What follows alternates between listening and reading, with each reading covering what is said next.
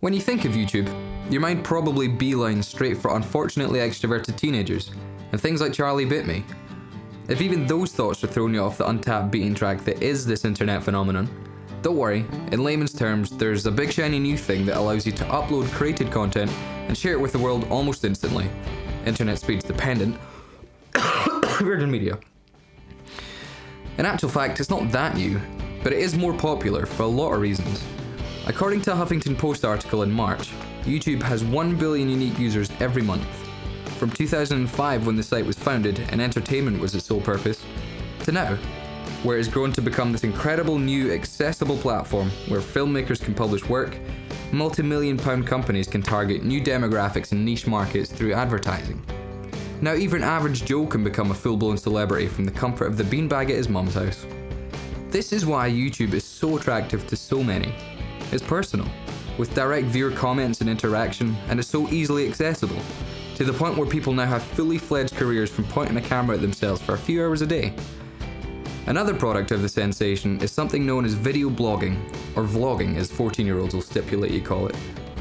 As the name suggests, just as you write and update an audience with a blog, so too are you doing this while vlogging, just minus the writing and through a different medium video. Some people adhere to a schedule of publishing maybe two or three vlogs a week, however, some stick to as many as one per day. You might be sitting thinking, what could possibly be interesting enough in anyone's life to broadcast on a daily basis? As an aspiring quote unquote YouTuber, I find a lot of merit to such an idea when it's done well. As any content creator, there's perhaps that slight element of narcissism, though if someone can retain and grow an audience the same way television aims to, then it's really worthy of a job well done. I caught up with a good friend of mine, Alex, who boasts over 17,000 subscribers to his channel, to ask his opinion on what YouTube is to him.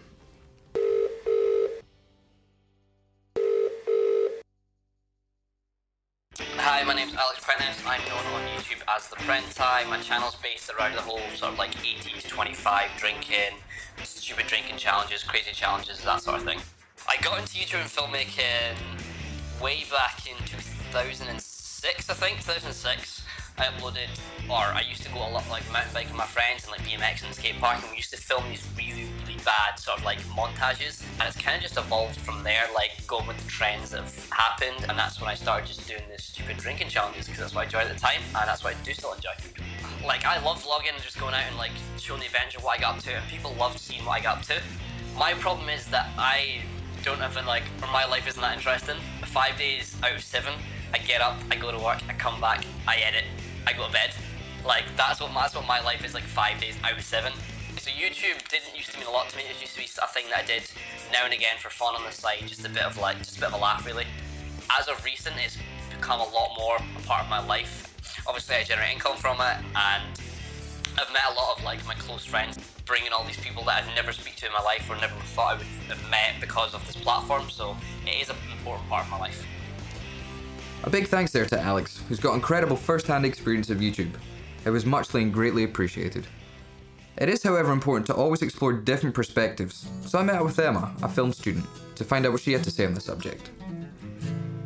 I think it's a really useful platform for creatives to publish content. It allows just a complete like free range of creativity, and I don't think that's quite rare.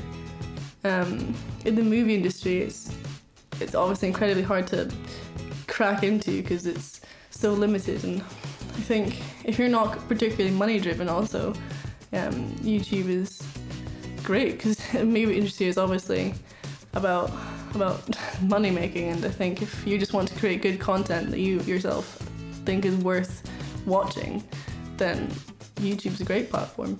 Its reputation is something that's yet to be developed. Certainly on its way up. I mean, uh, YouTubers at the moment have been made into wax figures in Madame Tussauds, and that's clearly a reputable like company for truly famous people. So YouTube's clearly like, created some like legitimate superstars. Once again, a huge thanks to Emma and Alex for sparing me their time and their booking costs. YouTube seems to be an ever expanding world which is yet to reach its full potential. It's everything from a full time income to just having a bit of fun, and that seems to work well for both professional filmmakers and part time vloggers. Your time is very much appreciated, so thank you for listening.